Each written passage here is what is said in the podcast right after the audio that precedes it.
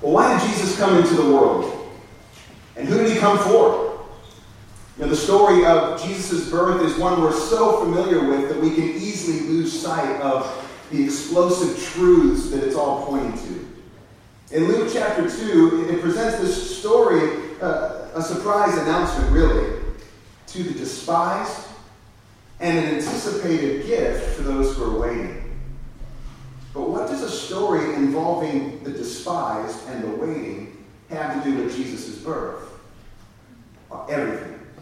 It's what Christmas is all about. You see, we can find ourselves casually talking about the birth of Jesus. We set up little manger scenes all over the place, and it becomes as common as the plastic Santa Claus in your front yard, the, the blow up snowman. God, the one who has always existed, the all knowing, all powerful creator.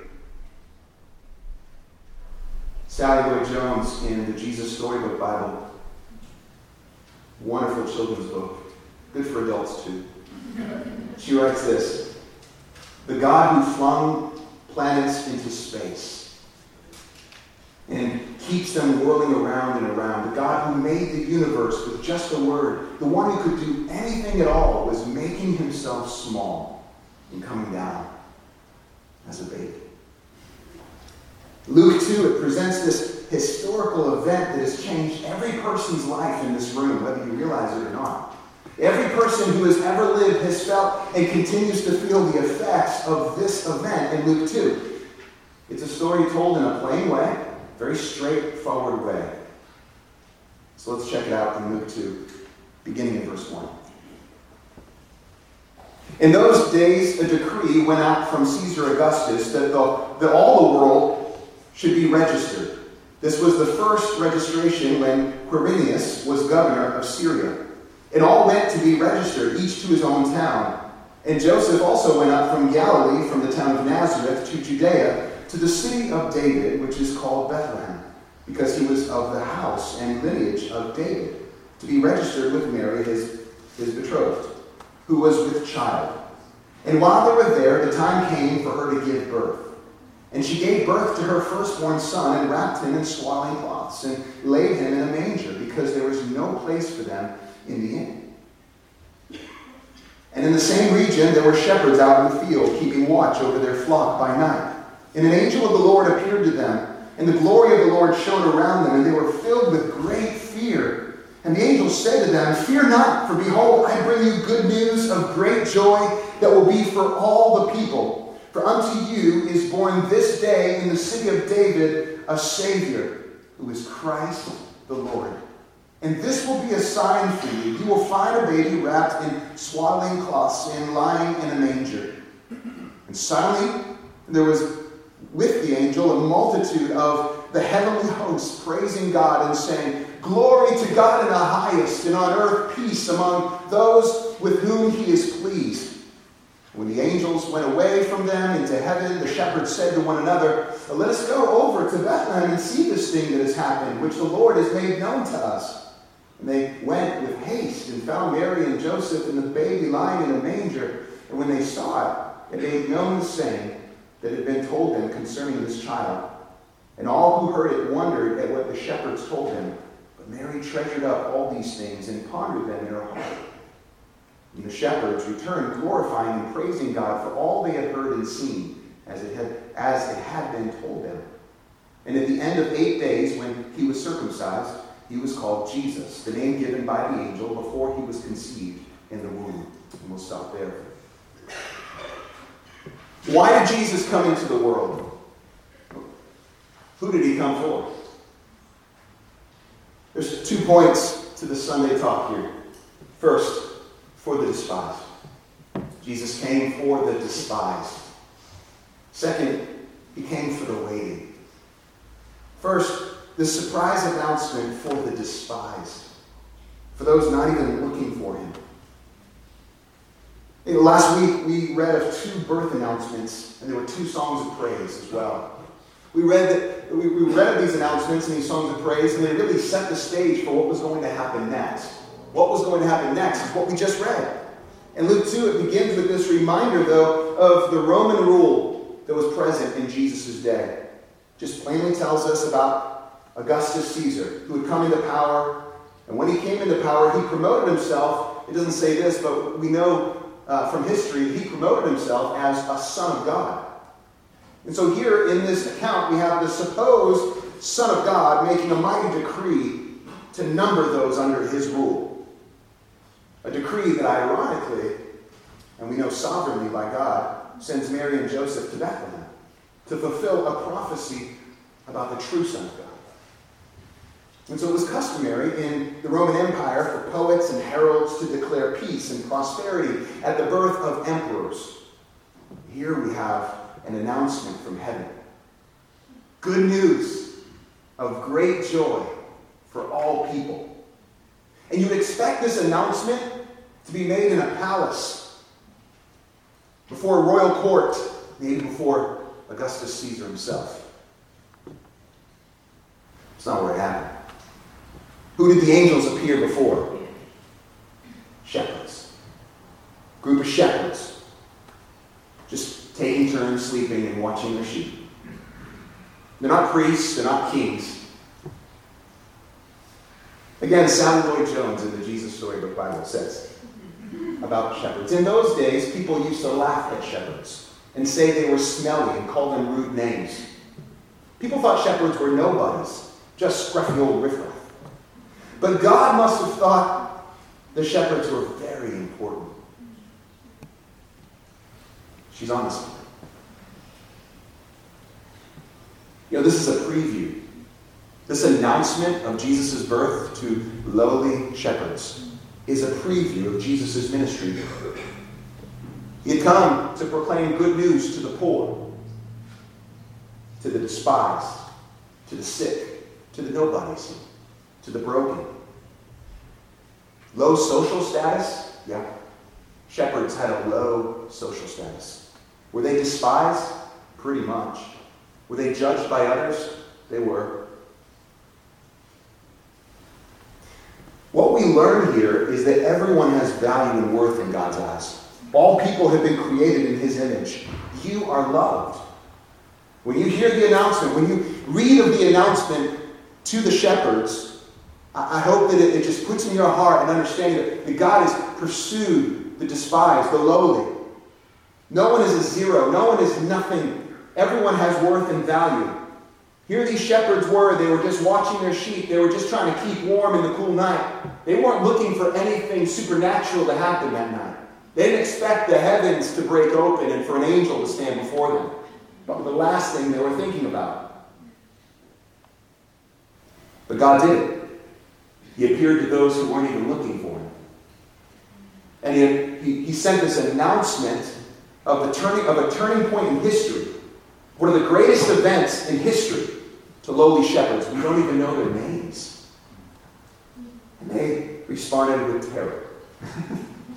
sure they did. Great fear, it says. They were terrified. You would have been too. The angel said to them, I bring you good news. Good news, it's gospel. We always talk about the gospel of Jesus Christ. This is the good news. That's what the word means. Gospel means good news it's the good news of Jesus Christ or about Jesus. And the angels are announcing this good news, this gospel of great joy, they say, that will be for not just some people, not just for Israel, not just for you shepherds, but for all people. All people. Today, now, the angel is saying, in the town of David, not far from where we're standing, a Savior has been born to you.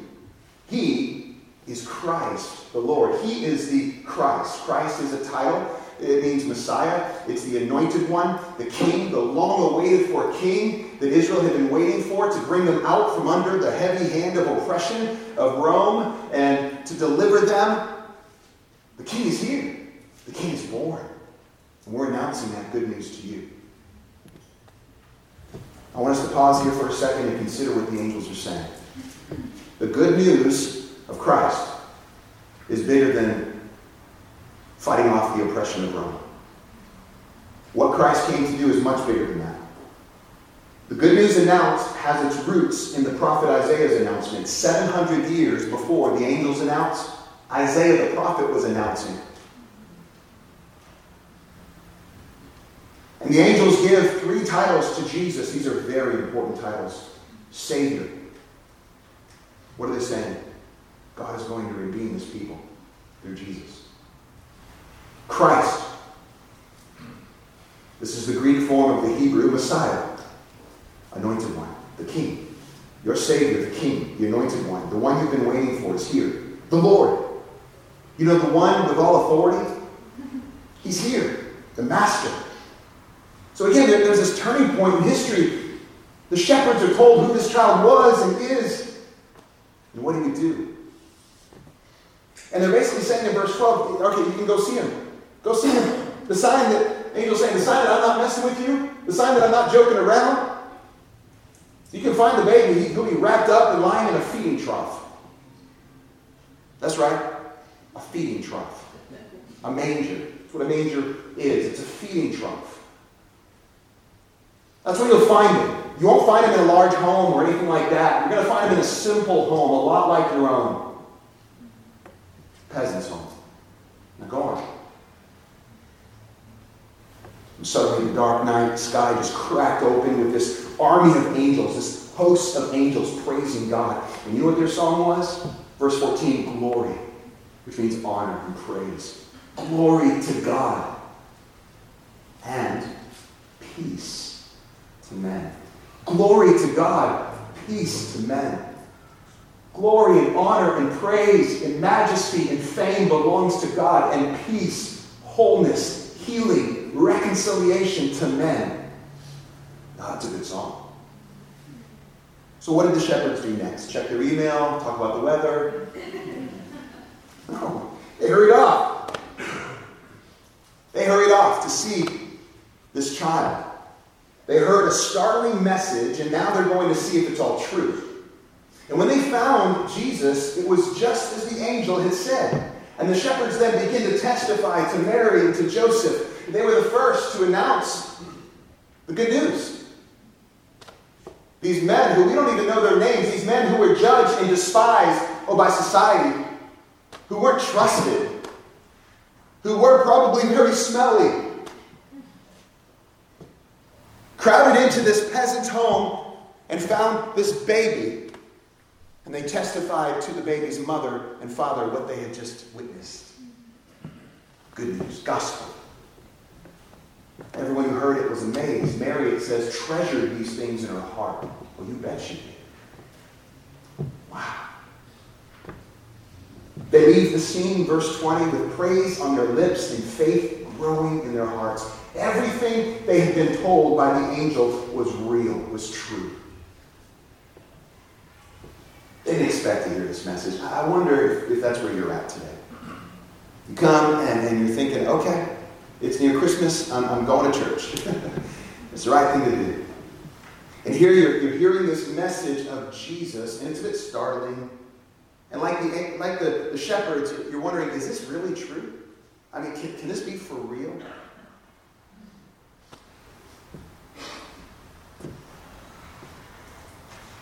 Then we see in verses 21 through 24, actually, what Mary and Joseph do after that. Let's read it again. And, at, at the end of eight days, when he was circumcised, he was called Jesus, the name given by the angel before he was conceived in the womb. Verse 22 And when the time came for their purification according to the law of Moses, they brought him up to Jerusalem to present him to the Lord, as it is written in the law of the Lord.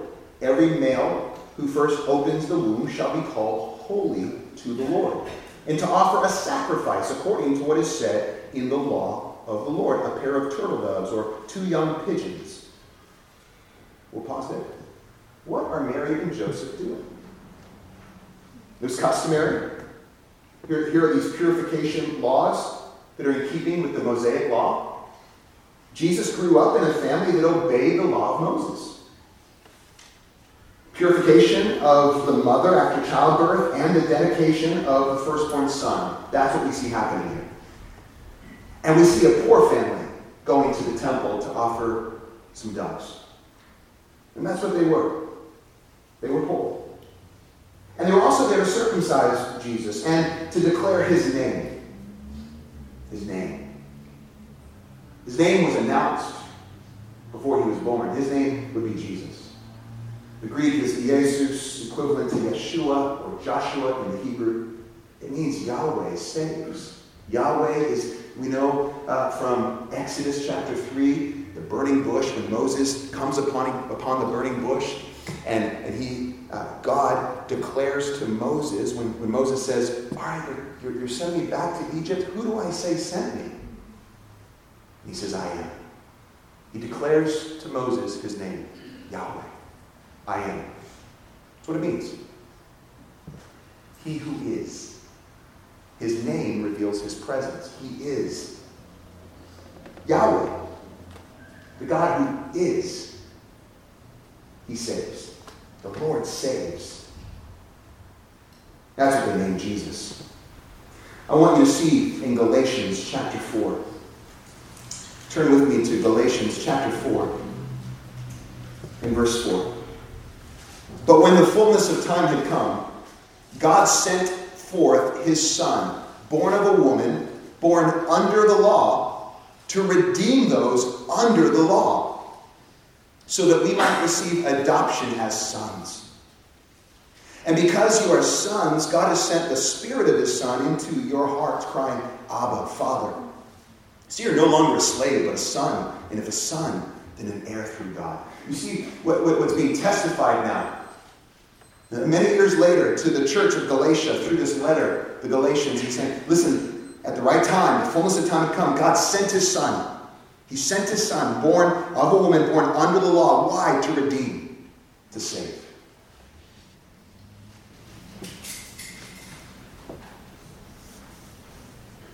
He came for the despised. We see this surprise announcement to the despised. He also came for the waiting. We see this now anticipated gift for the waiting. Let's pick up the story in verse 25.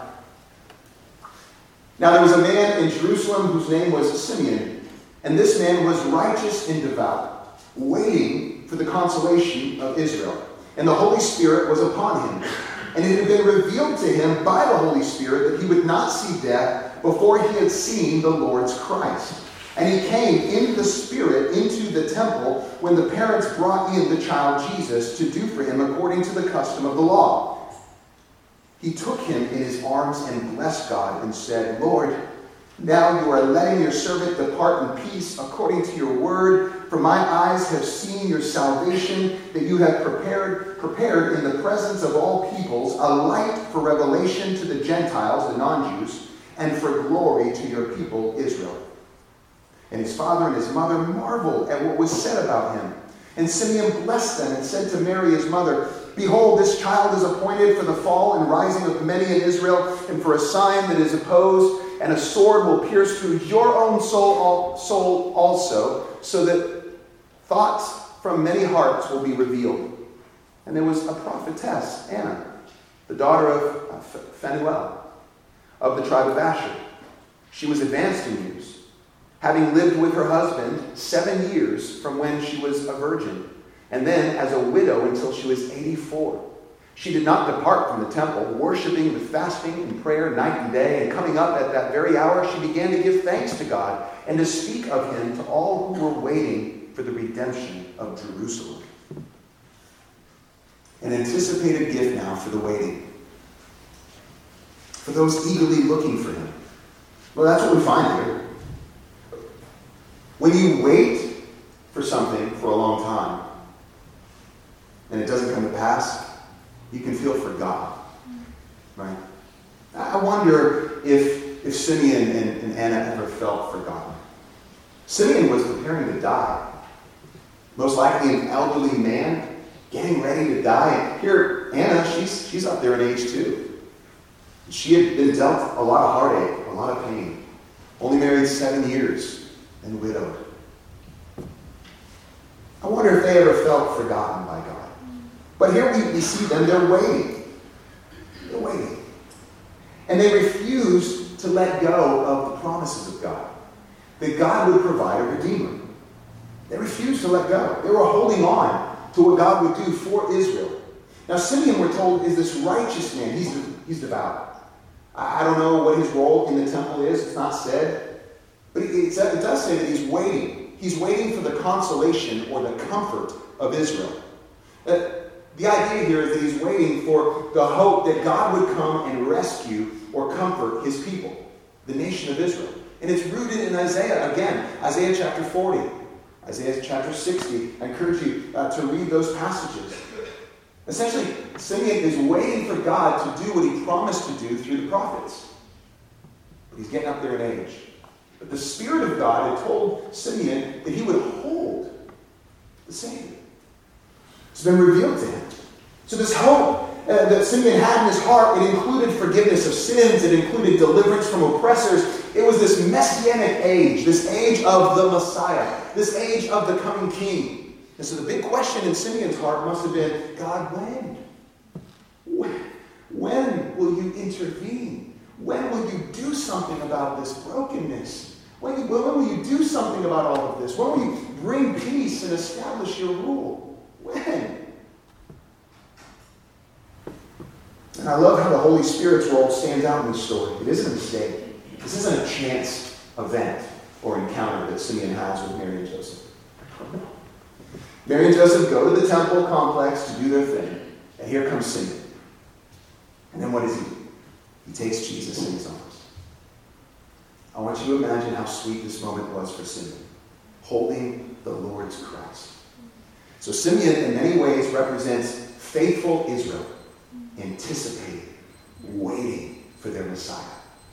So, how sweet it is for parents after waiting nine months to hold their newborn, and time just stops. The world stands still. You've got your newborn.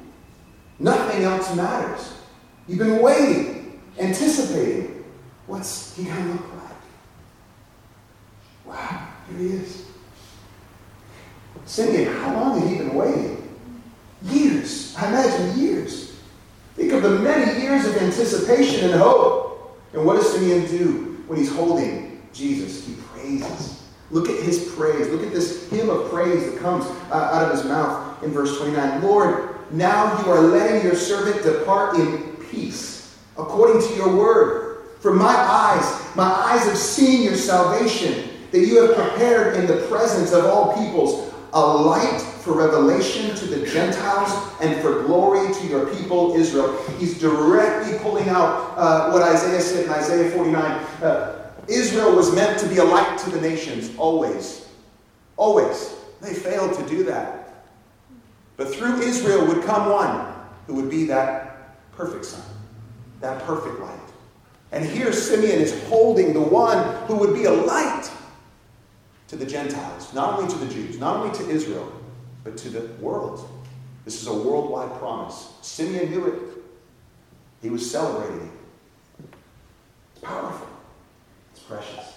So confirmation is given once again to Mary and Joseph. Remember the, the, the shepherds had come and, and they announced what the angel said, and, and, and Mary's treasuring this in her heart. And, and now they're hearing what Simeon's saying, and this confirmation is just coming to them.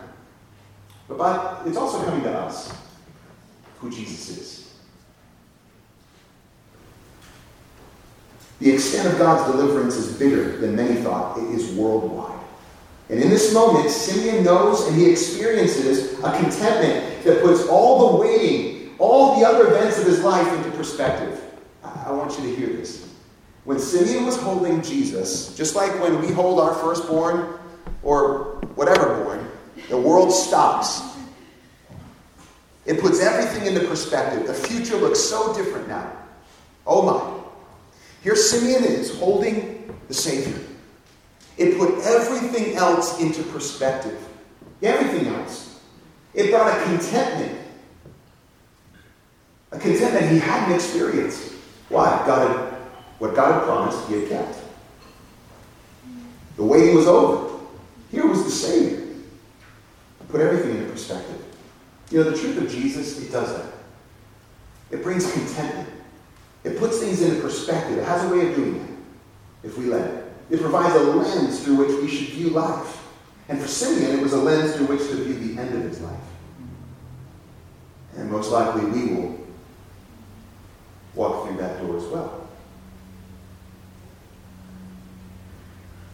Does it provide perspective for you in life and in death? Verse 33 through 35, we see that Mary and Joseph are a bit speechless at what Simeon's saying. They marvel. They're still coming to grasp. They're this young couple. Picture Mary and Joseph like very young.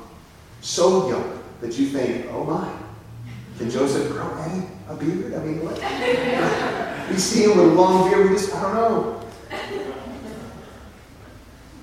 They're speechless. Simeon's praise quickly turns into blessing and then into a prophetic word directed towards Mary. And basically, he's, he's announcing to Mary there are two responses that will happen to Jesus the falling and the rising. Falling meaning the judgment of the arrogant who refuse to bow to Jesus, and the rising meaning salvation of the humble. And Jesus brings everyone to a crossroads. Everyone. You come to a crisis of decision when you encounter the truth of Jesus. Like it or not, you're at a crossroads when you hear the message of Jesus. Will, will you, you bow to his, his lordship? Will you bow to his, his loving and gracious rule? Will you uh, recognize who he is and what he's done for you? Or will you turn away? The falling and the rising. In Mary, he says, will experience sorrow and pain. Why? Because the salvation Jesus came to accomplish will be accomplished at, at a great cost. Her son's life. Then, as if to hold this exclamation point over the entire scene, we're introduced to a prophetess named Anna, who's very old, had experienced a lot of heartache, as I said before. And here she is. Uh, and I, and I, I, was, I was studying this. I'm like, why is Anna here? Wasn't Simeon enough? Just to, uh, just to drive this point home, I believe Anna's there as an exclamation point. Here is a, a woman, 84 years old, a widow, and it's to remind us, I believe, that, that Anna, though she was dealt with uh, some, some serious heartache, really tough things in life, it reminds us that God is interested in answering the longings of an 84 year old widow. It reminds us that though she had been dealt a lot of hard things, that she could have been hard and callous, but instead she's giving thanks to God. It reminds us that her life had not been easy, but it reminds us that God had answered her longings. He, provided, he had provided redemption. It highlights that Jesus is the answer that she had been waiting for, the Redeemer. So she begins to speak of Jesus to everyone who is in the same predicament of her, who was waiting. Ah, so here we are. We live between two comings. Jesus has come, and he will come again. Jesus, our Redeemer, has come. Promises made by God have been kept We hold on to those promises. And they fill our hearts with joy and anticipation for what will be. He will come again, and so, like Anna, we wait.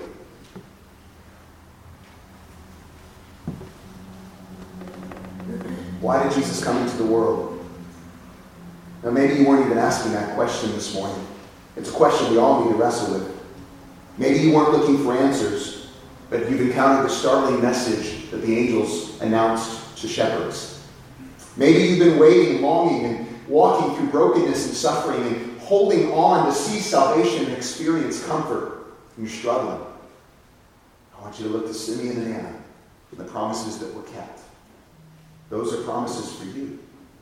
God's surprise announcement to lowly shepherds, church, it's an announcement to you. God's anticipated gift to Simeon and Anna, it's a gift for you. You are not despised. You're loved. You are not forgotten. He's answered his promises to redeem in Jesus. That's the message of Christmas. How personal are you making this?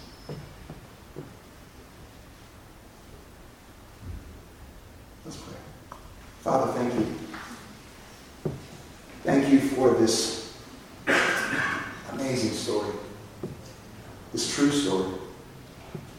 Told in a way that captures our attention. Well, thank you that you came for the despised. You came for the broken and the poor. Thank you that you've met promises made. You've answered promises. You've kept them. Thank you Lord, when we experience the angst of waiting and feeling forgotten, we're reminded in Jesus that you have not forgotten us.